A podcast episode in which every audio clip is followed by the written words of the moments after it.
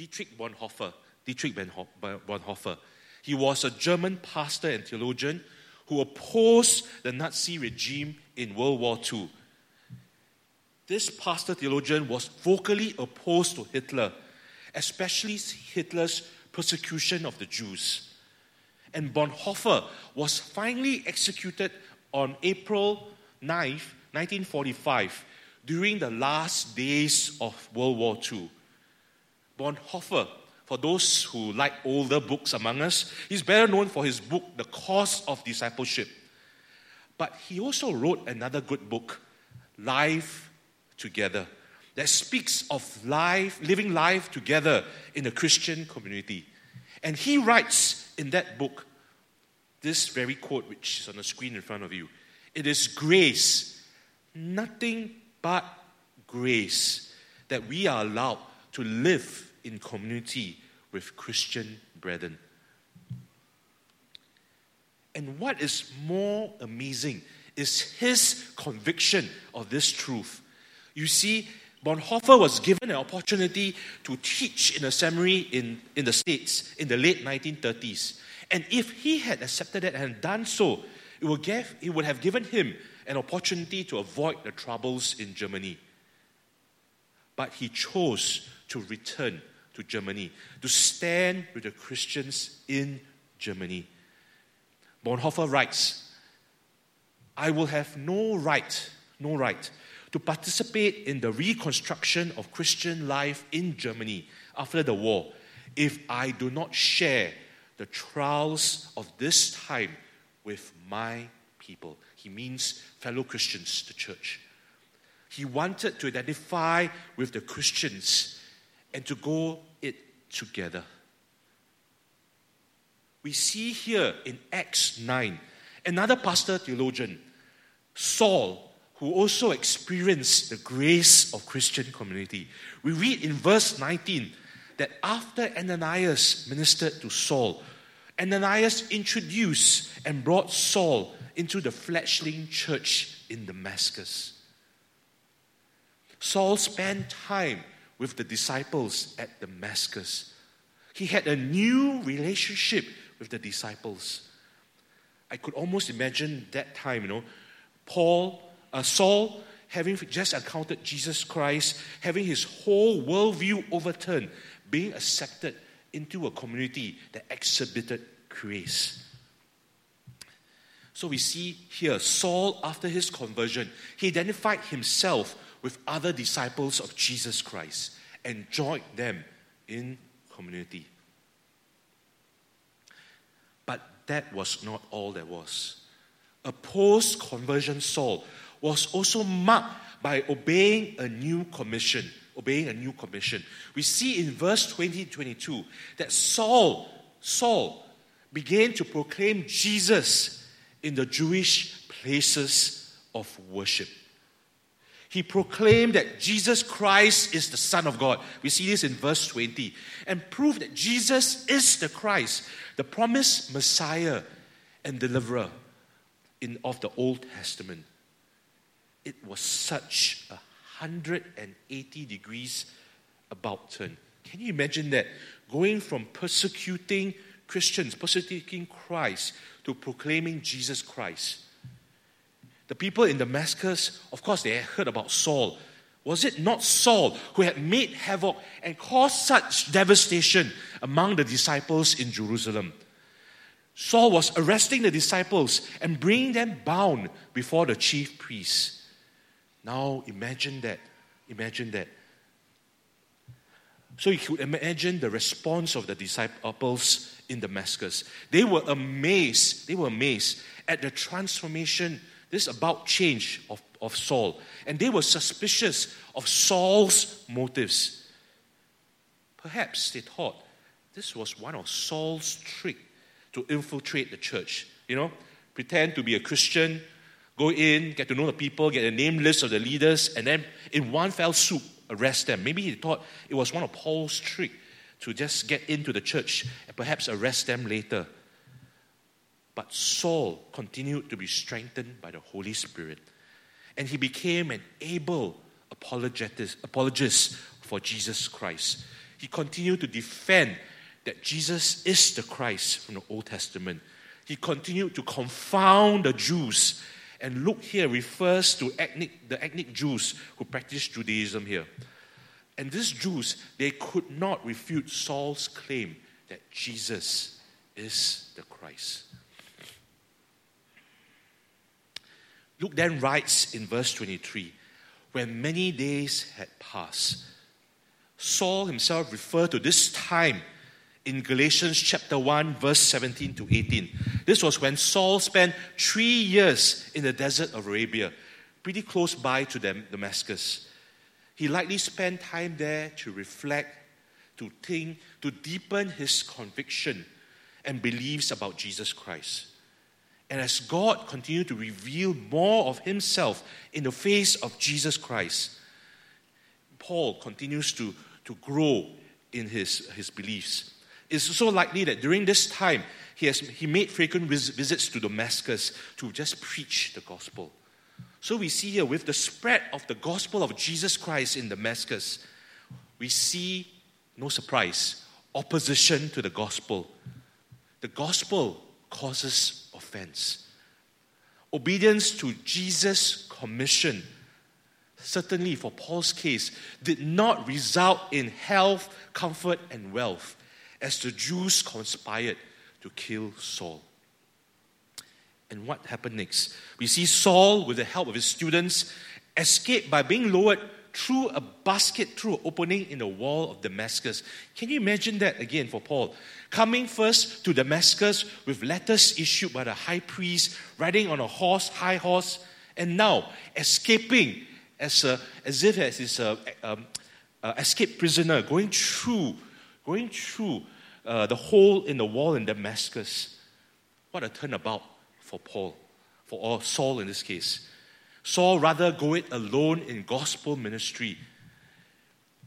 Saul, sorry, Saul rather than going alone in gospel ministry, Saul chose to go it together with the local church in Damascus. The disciples helped him and guarded his life for further gospel work. So, what does this mean for us? Are we part of a Christian community?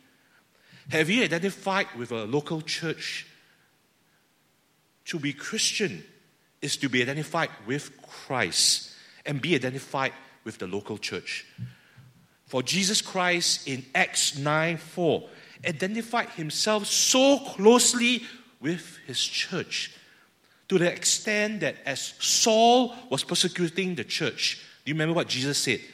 Jesus said that Saul was persecuting Jesus himself. Also, do you realize that to be converted is to be commissioned for gospel service and ministry? Gospelizing is not restricted to a professional class of Christians. In fact, just recently over dinner, I was deeply encouraged by an ordinary Christian brother. You know, he was not a pastor or full time Christian worker but he told a story of our extraordinary God working in his life. I was strengthened and encouraged in the gospel when this brother shared his story. He said that he had faced many failures and suffering. In fact, you know, he prefaced his sharing with, I am a failure and have failed many times in my life. You know, how's that for introduction? But that's what he started with. He suffered business failures, suffered a health breakdown because of stress, and he had a stroke at age 45, which totally affected his language ability. But, but, despite all his setbacks, he continued to love and faithfully serve our God who calls, pursues, and loves him. He endured in his obedience and when I was preparing this message, I couldn't help but remember his story because I saw in his obedience the pattern of faithfulness modeled by Paul. Because we see next, Saul, despite the setbacks, despite the opposition to the gospel in Damascus, Saul was obedient to his commission. And after leaving Damascus, he set out for Jerusalem. And what did Saul do there? What did Saul do there? Rather than keep a low profile and perhaps avoid telling, you know, telling others about uh, Jesus, you know, avoiding trouble like many of us are apt to do, naturally inclined to do when someone targets us, Saul continues to proclaim the gospel of Jesus Christ. You know, humanly speaking, you would think he will learn his lesson, right? After proclaiming the gospel, he gets opposition, people want to kill him. But rather than quit it, he continued. He continued in his commission. He continued to preach and proclaim Jesus Christ. So turn with me now to Acts chapter 9, verse 26 to 30. Acts chapter 9, verse 26. And when he had come to Jerusalem, he, meaning Saul, attempted to join the disciples. And they were all afraid of him. For they did not believe that he was a disciple. But Barnabas took him and brought him to the apostles and declared to them how on the road he had seen the Lord who spoke to him, and how at Damascus he had preached boldly in the name of Jesus. So he, Saul, went in and out among them in Jerusalem, preaching boldly in the name of the Lord. And he spoke and disputed against the Hellenists, but they were seeking to kill him. When the brothers learned this, they brought him down to Caesarea and sent him off to Tarsus. Paul, Saul did not learn his lesson. We see in Jerusalem almost a repeat of the pattern in Damascus. Saul, on arrival in Jerusalem, sought to join the local church in Jerusalem. He recognized his new membership in the church. He recognized his new membership in the church and attempted to join the community there in Jerusalem. But the church in Jerusalem, they were rightly suspicious of Saul. Because in their minds, they remembered Saul, who, like a crazed animal, had a few years prior led in arresting and persecuting the disciples of Jesus Christ in this very city of Jerusalem. They doubted Saul had converted. And in case we judge the church harshly, if you and I were in their shoes, how would we have responded? Wouldn't we respond in the same way? In fact, are we not tempted not to welcome new believers into the church who do not readily conform to our expectations and standards? Perhaps they do not dress a certain way or they work in a less than socially acceptable job. It's so easy to make external standards the criteria for membership. Are we ready and willing to accept new converts different from us and then disciple them in the faith? But thankfully, the story did not end there because one disciple of Christ did. Enter again Dear brother Barnabas, their encourager. Barnabas brought Saul to the apostles and he advocated for Saul. He told of Saul's conversion on the road to Damascus and how Saul had proved his faith authentic, had proved his faith authentic by boldly proclaiming the gospel of Jesus Christ at the risk of his life in Damascus. In effect, Barnabas became Saul's sponsor. He sponsored Saul's joining of the church in Jerusalem.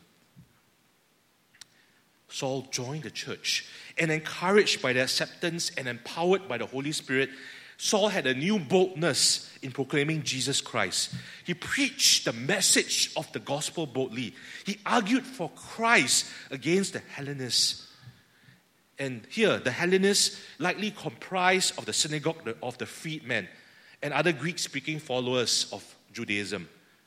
And if you remember, this is an irony. What irony? Remember, the synagogue of the freedmen, these are the folks who had fought against Stephen and conspired uh, against Stephen and brought about his death. And do you remember? Saul had approved and endorsed their actions.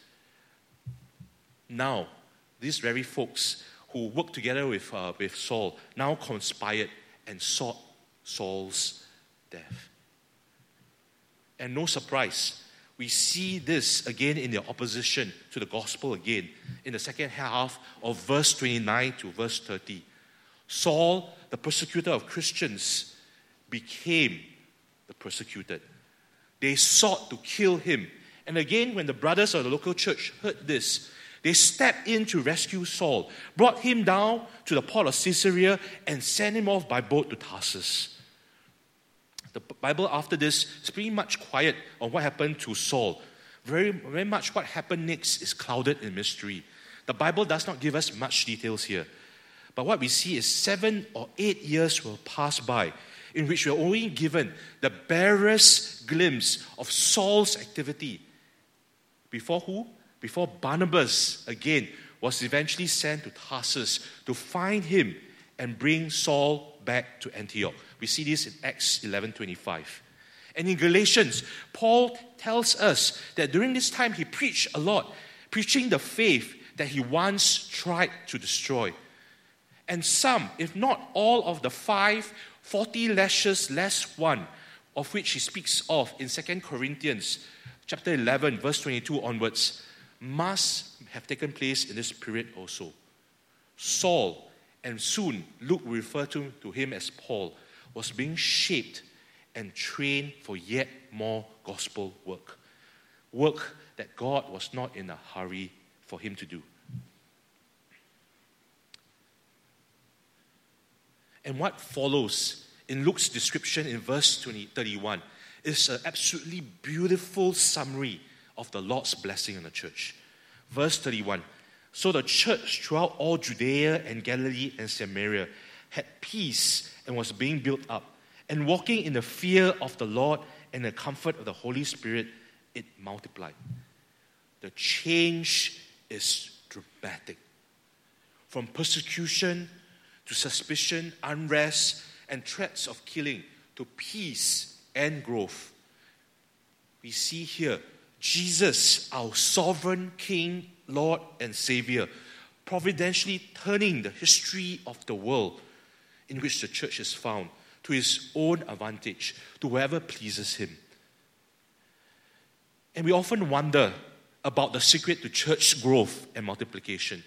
You know, especially in, in Singapore, we think whether there's a secret formula, a surefire strategy perhaps, that we can follow and use to turn the declining church of our time around.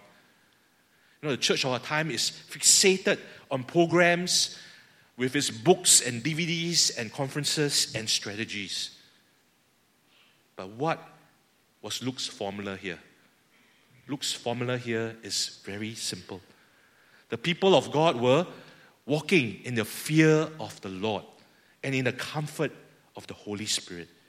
They feared God and they were strengthened by the Spirit. That's all they did. So, what will be our own response to this? Will we fear God and obey Him? Will we seek for and plead for the Holy Spirit to strengthen us in obedience to our Lord Jesus Christ? So, what are some practical responses for us as individuals and as a church? What are some ways in which we respond to the truths in today's passage? Firstly, firstly, do we see our conversion as our commissioning to be servants of the gospel? Do we see our conversion as our commissioning to be servants of the gospel? You know, I speak as fellow Singaporean here our culture in Singapore seeks professionals to do certain jobs. We seek lawyers to represent us legally. We seek doctors, doctors to treat us medically. We seek computer engineers to solve our IT issues. We are right to seek help from them, for they have expertise in this area. But my friends, there are no professionals in serving and sharing the gospel. Okay? You don't get a certification from, from uh, some standards board out there, okay, certify that you are professional. There are no professionals in serving and sharing the gospel. You simply share the good news of Jesus Christ and give a testimony of how this good news has changed you. You do, need, do not need a separate professional certification like a seminary degree. You know, sometimes you and I joke, uh, our seminary qualifications uh, show that uh, just shows that we, we are very good at studying, but it doesn't really qualify us any more than anyone else in sharing the gospel. Okay? Because once you are converted, like Saul, you're commissioned to serve and share the gospel. But perhaps you're letting your so called lack of qualifications be a justification, be an excuse for your fears not to share. But I can assure you, brothers and sisters, we can be assured of the promise in Acts 1:8. Christ promises in Acts 1:8 that we will be empowered by the Holy Spirit to be His witnesses. So, despite our fears, we are more than qualified to share. Secondly, do we seek out Christian community in the local church? Do we seek out Christian community in the local church? The Western culture encourages individualism, okay, that we should go it alone. The gospel culture encourages us to go it together with our brothers and sisters in the local church. Our Asian culture encourages communalism, communalism, that we should conform to the traditions and practices of our group. But the problem with this is that we can easily hide in a crowd through apparent conformity. We do not let ourselves be personally known in the crowd. We hide our struggles and our hurts.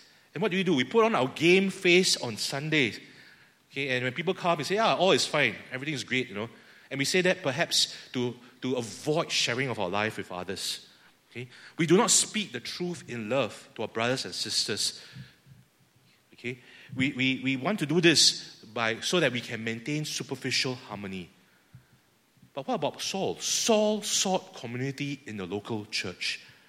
Because the gospel culture encourages us to go it together with our brothers and sisters in the local church, in an authentic gospel community. A place where our challenges in life and our sin struggles are known, where we seek to obey God's words together rather than human traditions. And we speak gospel truth and love to one another so that ultimately we can grow towards Christ likeness, Christ likeness, and know the joy of us changing to become more like Christ. So, are we seeking gospel community at Grace Baptist Church? My brothers and sisters, I encourage us not to fall to the lies of individualism nor communalism, but rather seek gospel community. So, besides your participation in our worship service on Sunday, I encourage you to seek community by being open and authentic and vulnerable through participation in community groups or small groups through the week. Or simply commit to regular meeting with a fellow one or two church members over a meal once or twice a month to fellowship, to read the word, to pray, to help each other fight sin together. Thirdly, on a related point, are we being the Christian community that reflects the gospel? Okay, for those of you who are following along the outline, this is not in your bulletin because this is a bonus application. Okay, so instead of uh, three, you have four because uh, you buy three, you get one free. Okay, so so I know that even as I speak about the need for Christian community, some of us may be saying, "But Ollie, you do not understand." I've been badly hurt by the church before. I've experienced betrayal. I've experienced gossip against me. I experienced politics. I've been misunderstood. I've been hurt. Now, all I want to do is to come to worship God on Sunday and go home. Okay? I want to avoid other people in the church. For those of you who feel this way, I'm sorry. We confess that the church has often failed to be the community that we are supposed to be. But I too have experienced all of this and been hurt by it, so I understand. But, my brothers and sisters, I encourage you do not let this hurts they experience contradict or neglect the truth of the gospel. To paraphrase Bonhoeffer again, he says it well the community of saints is not an ideal community consisting of perfect and sinless men and women, where there's no further need of repentance. No, it is a community which proves that it is worthy of the gospel of forgiveness by constantly and sincerely proclaiming God's forgiveness. And I would add, not only proclaiming God's forgiveness, but also practicing it as we seek, by the Spirit's enabling, to forgive one another. We are not perfect and sinless yet. Look at, look at, I mean, every morning I look at myself in the mirror and I realize, hey, God, you, you still have a long way to do in, in molding and shaping me. We are not perfect and sinless yet, though one day we will be. So at this point in time, we will continue to sin, we continue to hurt one another. But the gospel of God's forgiveness calls us to forgive and reconcile with one another. And as we do so, we become the community that reflects the gospel. And we see this happening in the church at Jerusalem. I'm sure the members there, they would have friends or relatives who has been impacted or suffered under Paul's persecution, Saul's persecution of the church. And yet, the church in Jerusalem practiced forgiveness and reconciliation. They forgave Saul's past sins and transgressions and accepted him into the community. So, for those of us who have been hurt, do not let your hurts interpret reality to you. Do not let your hurts interpret reality to you, but let the gospel speak God's truth to you and let that truth interpret reality for you. And at church, let us seek to be the Christian community that reflects the gospel. Lastly, lastly, do we as church welcome new converts different from us? Do we as church welcome new converts different from us? You know, late John Stott, one of my heroes in the faith, he's one of the uh, three men with the family name S that's single and served a church for a long period of time. He's one of my gospel hero in the faith. The late John Stott, in his commentary in Acts, writes True conversion always issues in church membership. It's not only that converts must join Christian, the Christian community, but that the Christian community must welcome converts, especially those from different religious, ethnic, or social background. There is urgent need in our day for modern Ananias and Barnabases who overcome their hesitations and take the initiative to befriend newcomers. You know, if anyone had a reason to reject a convert, it would have been the church in Damascus and Jerusalem. Come on, I mean, Saul was a persecutor of the church.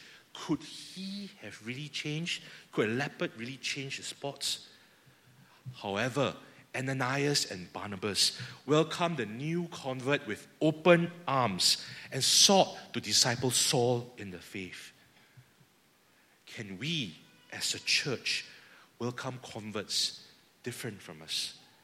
Would we be able to welcome those who are sexually broken, who struggles with pornography, with other lusts, who struggles with same-sex attraction, but seeking to follow Christ? Can we welcome them into open arms to love them and then disciple them in the faith? Would we be able to welcome those who dress differently from what we are comfortable with in our tradition? Would we be able to welcome those from different social background, like the international workers or foreign workers in our midst in Singapore? Can we as a church welcome those different from us? I believe we can and we must. You know, I always wonder why Paul identified so closely with the local church. Have you ever thought about that? I mean, if it's given to me, uh, I go to one place, the church kind of gets suspicious of me, reject me. I go another place, the church suspicious, reject me. I'll say, forget it, I'm going to go at it alone. Okay? But why? Why? Why did Paul identify so closely with the local church? I think that Apostle Paul never, ever forgot his encounter with Jesus Christ. He never forgot his conversion on the road to Damascus. Because as we look in the book of Acts, Luke makes three mention of Paul's conversion in the entire book. And we see Paul talking about this in his letters. Saul heard Jesus Christ identifying so closely with the church whom he persecuted on the road to Damascus. He realized that Jesus, the Christ, is the Son of God. And that must have really blown his mind.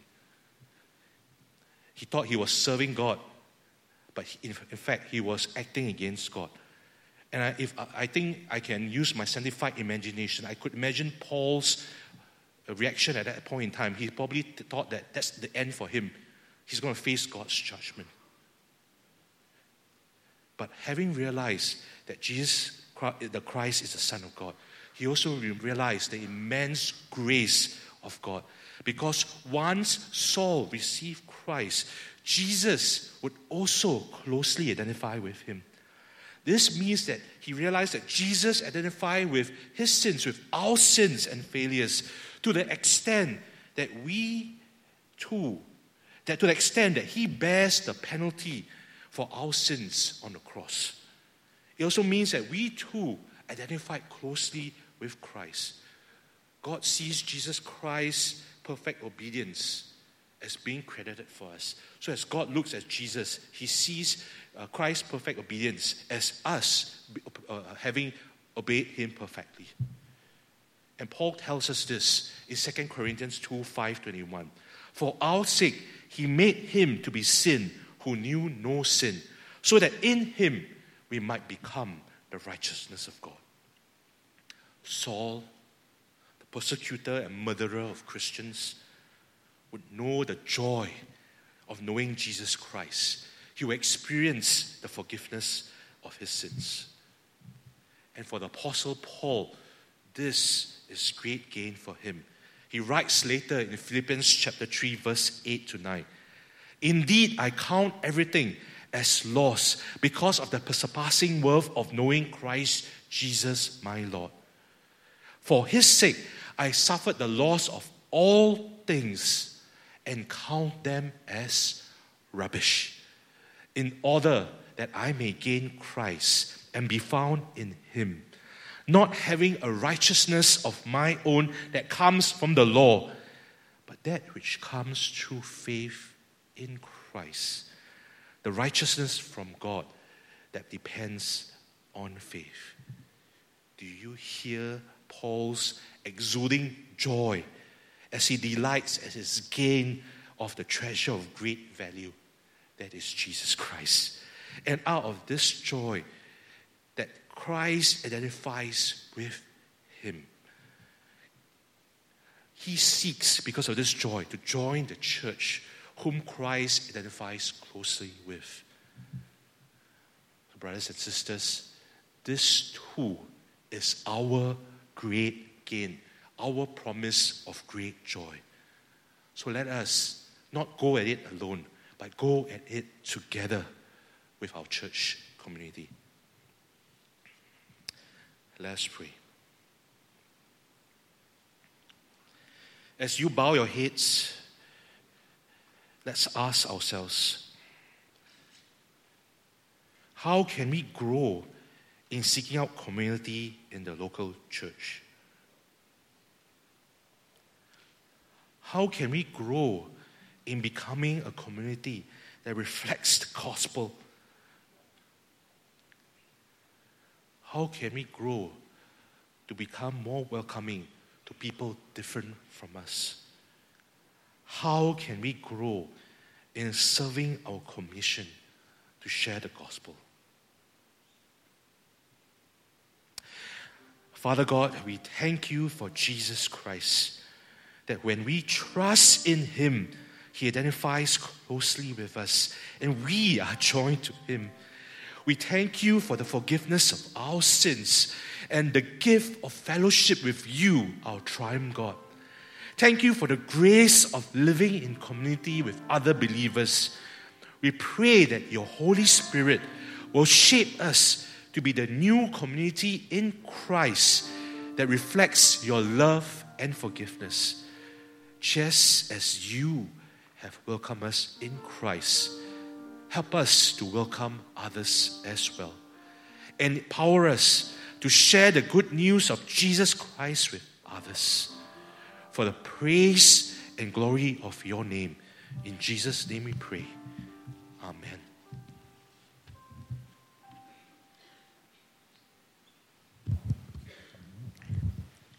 Please stand as we sing the song of response.